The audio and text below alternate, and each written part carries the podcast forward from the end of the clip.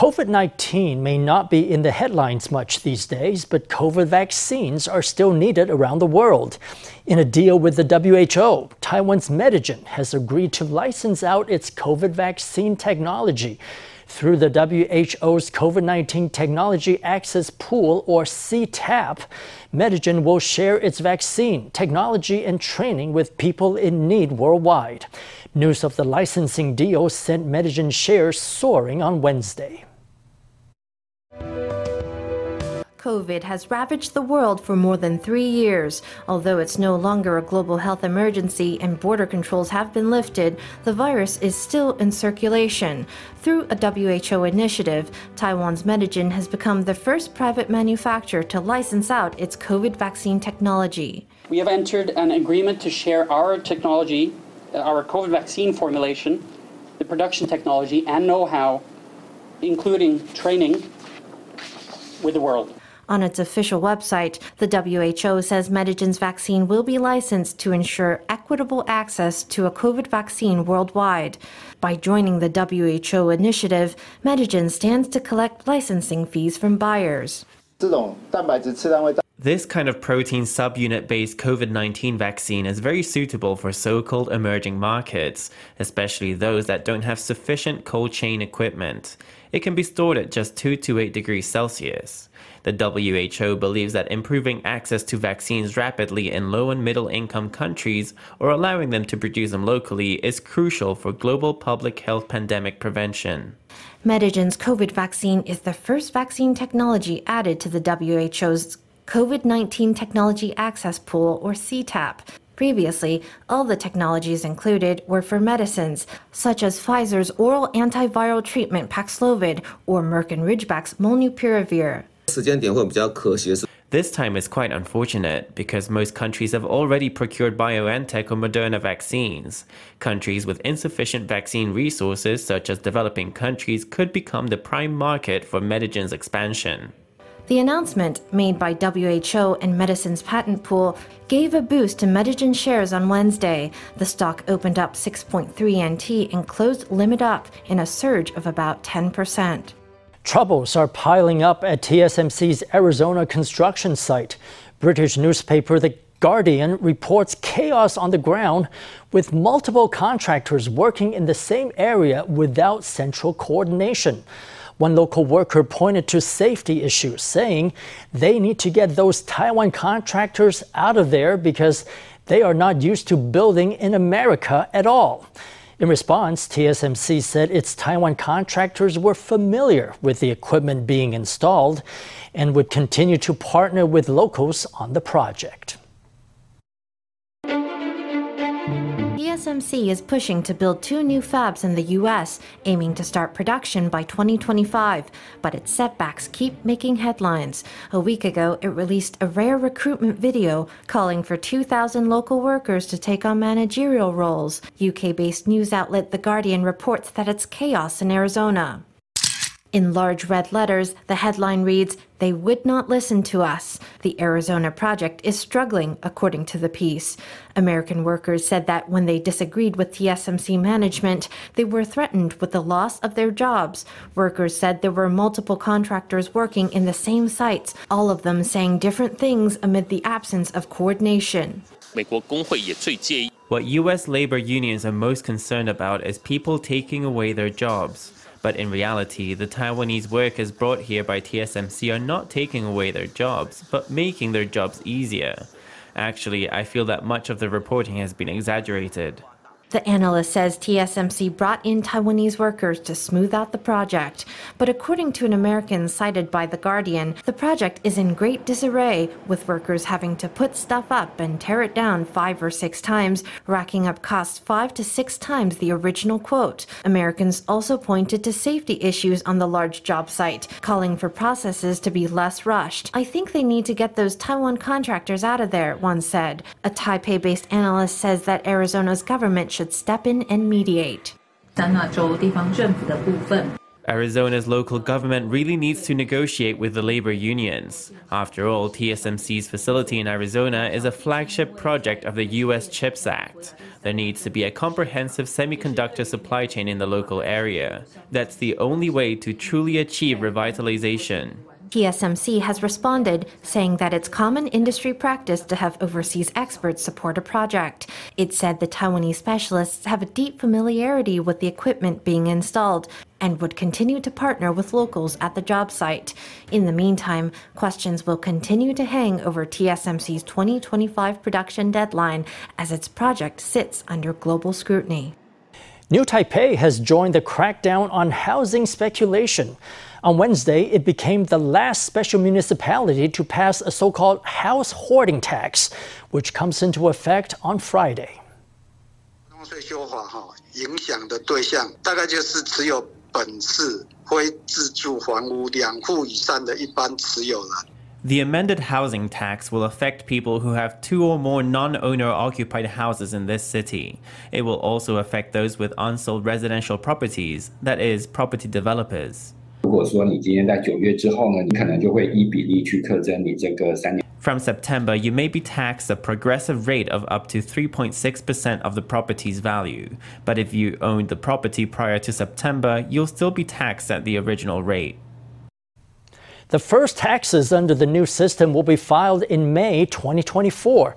People with up to three owner occupied homes will still be subject to the current tax rate of 1.2%. But for homes not occupied by their owners, the rate will go up to 1.5% for one, 2.4% for two, and 3.6% for three or more residential homes. Older people in Taiwan are now more likely to be employed than not. That's according to the latest government statistics, which show that more than 66% of 45 to 65 year olds are currently employed. That figure reflects not just those who stay in work, but also those who have retired and then gone back to work. More and more industries are opening their doors to older employees, especially sectors hit by the post pandemic labor shortage, such as hospitality. Dressed in a bright yellow t shirt, 72 year old Judy is retired and she's off to work in this hot pot restaurant. She greets her colleagues and changes into her work uniform, emerging from the back with a trolley to sort out the sauces. My family was shocked that somebody would hire me. I told the company that I'm 72, and they said that they are very welcoming of people starting a second career. I hadn't worked in the restaurant industry before. So why did I do it? Well, I love eating. Judy's rich career history includes a stint working for a bank in Vancouver.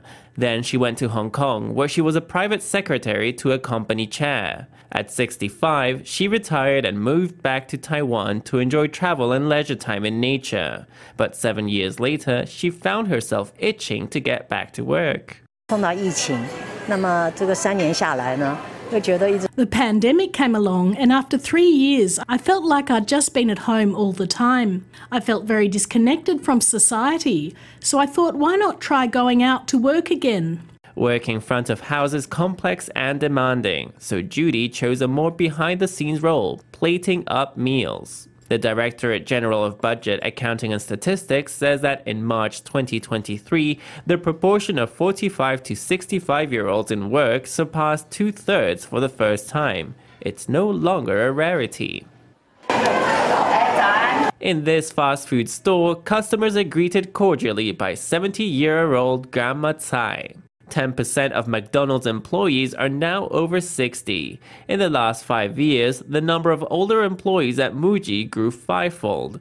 Meanwhile, this August, the number of older employees at Wow Prime was twice as many as 12 months ago. On August 1st, we had 406 middle and old age partners working in on site operations. Compared to the same date last year, it's more than 100% growth. Returning to employment in one's golden years is a growing trend. For many workers, it's proof that ageist assumptions are meaningless, while for employers, it can be a solution to labor shortages. According to the latest government figures, Taipei leads the nation's 22 cities and counties in average disposable income. Hsinchu County takes second place and Hsinchu City takes third. But when it comes to average savings per household, Taipei drops to third place. Number one in savings goes to Hsinchu County, followed by Miaoli County. 苗栗县的一些房价，还有就是说 in Miaoli County, housing prices and the cost of dining in is much lower than in Taipei City. Because there are some high tech parks in Miaoli County, there are some engineers with higher incomes than those who work in Taipei City, which is dominated by the service industry. Last year in Taipei, the average household had disposable income of 1.4 million NT. At the same time, average spending was 1.1 million NT, leaving just 340,000 NT in savings. Meanwhile, in Hsinchu County, the average household had disposable income of 1.4 million NT. Average spending was 970,000 NT, leaving savings of 400,000 NT. That's the most in average savings among the 22 cities and counties. Miaoli at second place had average savings of 380,000 NT. The publishing sector wants more government support for e-books. At a press event with a DPP lawmaker, publishers asked for expanded e-book subsidies to protect Taiwan's freedom of the press. Currently, the Ministry of Culture subsidizes e-book rentals at two national libraries. It gave out just 290,000 NT last year. Publishers say that's not enough to save their industry, which contracted by 30% last year. DPP lawmaker Qiu Zhiwei stands with representatives from publishing houses. Together, they urge the government to invest more in ebooks to support Taiwan's culture. In 2021, the government only distributed 400,000 NT in ebook subsidies. In 2022, it gave only 290,000 NT. For the publishing industry, this provides just a drop in the bucket. The Ministry of Culture recently announced a budget of 100 million NT to subsidize ebook loans at public libraries. Qiu says that similar programs have only had limited effect in the past. As the subsidies only cover loans at two national libraries, they've brought little benefit to publishers. If the policy could be expanded to the six special municipalities, the subsidies could benefit more publishers and more writers. Qiu said ebook subsidies should be extended to more libraries. Publishers say that since COVID, Taiwan's publishing industry has seen a significant decline, with business contracting by 30% in 2022. Letting this decline continue is not the way to go. I think the publishing industry is a beautiful part of Taiwan that everyone should strive for. We should try to preserve this diverse culture of freedom of speech and freedom of the press in the publishing industry in our corner of the world. This year, there is still one last round of subsidies to be handed out. I strongly advise the government to continue implementing this policy. Amid a decline in the industry, publishers urge the government to utilize ebook subsidies to benefit industry players and readers in Taiwan. The government is urging against panic buying after Japan started releasing treated radioactive water from the Fukushima Daiichi nuclear power plant. Shoppers have been rushing to buy table salt, fearing that future supplies will be contaminated. In response, the economics ministry said that Taiyen Biotech, Taiwan's top salt producer, routinely tests its product for contaminants. It added that there's plenty of salt to go around, so there's no need to hoard.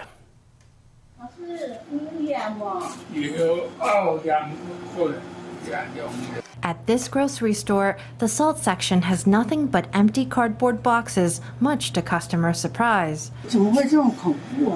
Shoppers around Taiwan have been panic buying salt, leaving stores unable to restock fast enough. People who came to buy one bag leave with five. People who came to buy five buy ten. And people who wanted to buy ten leave with a whole sack. Every 10 minutes, someone comes to ask about buying salt. Salt has sold out both at small stores and supermarkets. Some shopkeepers have even set purchase limits on their customers. Everyone's buying a lot. I have restricted people to buying six bags. The panic buying was triggered by Japan's release of treated radioactive water from the Fukushima Daiichi nuclear power plant. Amid the craze for salt, the economics ministry is calling for calm.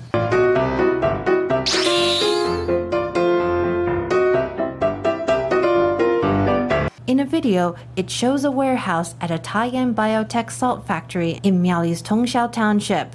Sacks of salt stretch out as far as the eye can see. The facility, located on the west coast, uses seawater to make salt and has a daily output capacity of 400 tons. That's three times as much salt as Taiwan consumes in one day. Recently, sales volume has been 10 times higher than before. We have an ample supply, so there is no need to worry. At the salt warehouse, employees work at full throttle to meet the spike in demand. Taiyen Biotech is taking action to meet the need and ease the public's fears. Taiwan is preparing to participate in the Maison et Objet Paris, a French trade show specializing in decor and design. This year, Taiwan's exhibit will center on the concept of an evolving life. It will showcase an estimated 60 pieces of home decor and furniture. 这个展览能够，呃，为台湾的一个文化形象或者是创造力，让国外的人他能够 This exhibition can provide a view into Taiwan's culture and creativity, allowing people abroad to experience the energy of Taiwan's diverse creations. There are quite a few highlights in our showcase. One exhibition area displays the use of digital design and ceramic printing to fashion very exquisite yet very small works. Promoting Taiwan's craftsmanship to other nations is extremely important. It's also something that's expected by artisans in Taiwan. That is to say, Taiwan's craftsmanship shouldn't only be allowed to take root within Taiwan. We hope to also take them out into the world to give the world an understanding of Taiwan's craft development. Taiwan's exhibit is organized by the National Taiwan Craft Research and Development Institute under the direction of the Ministry of Culture. Local brands and designers will be featured at the Paris Expo, which runs from September 7th to 11th. The Defense Ministry recently held its first shooting skills camp for reservists. The camp was held in four stages in northern, central, southern, and eastern Taiwan. More than 100 volunteers paid out of pocket to take part in the camp.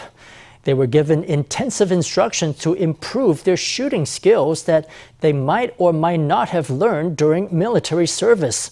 The camp was only open to reservists who were in military service less than 12 years ago.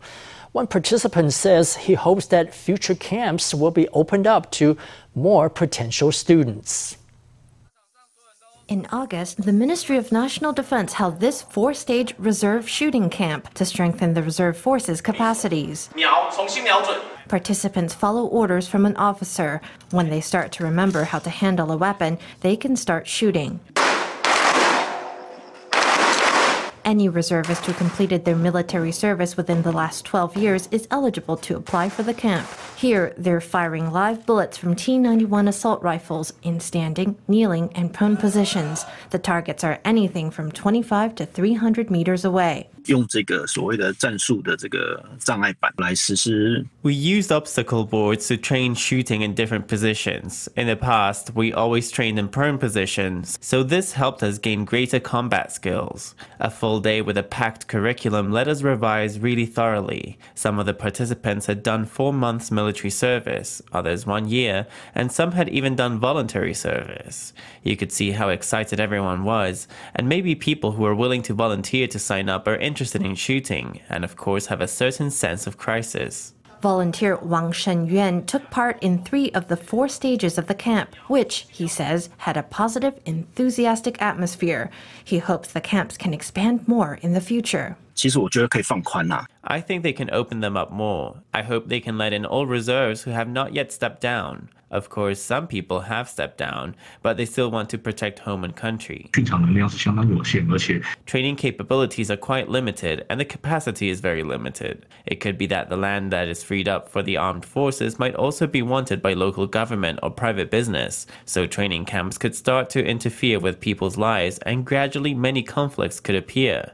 All those things would need resolution. This is the first reserve shooting camp held by the MND, and in total, between 100 and 200 participants paid individually for the chance to take part.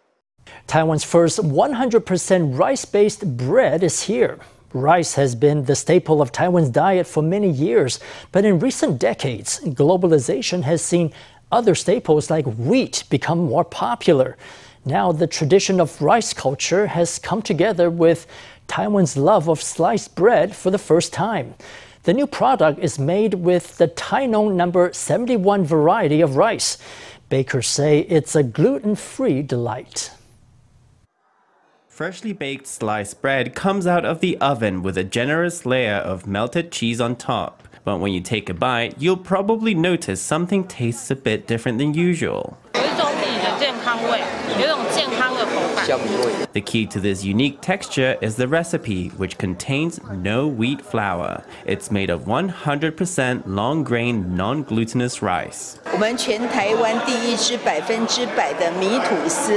I think this 100% rice sliced bread is a great breakthrough. It will help to stabilize and raise the prices of rice for a great farming county. Yunlin is a big center of agriculture, sometimes called Taiwan's granary. Rice grown in the Zhuoshui River is eaten all over the country, but not only in bowls, also as sliced bread. The baker has also produced rice madeleines with a fragrant and chewy twist that can rival sourdough, but without causing any problems for those with gluten allergies. 台农七十一号是最适合做在烘焙的。 Tainon number 71 rice is best suited to baking. Its starch is the least disruptive and it rises the best. We're bringing baking to people with gluten allergies using rice products, and I think a lot of people will like it. This first for bakery aims to diversify income for rice farmers while giving consumers a new option if they want to stick to a rice based diet.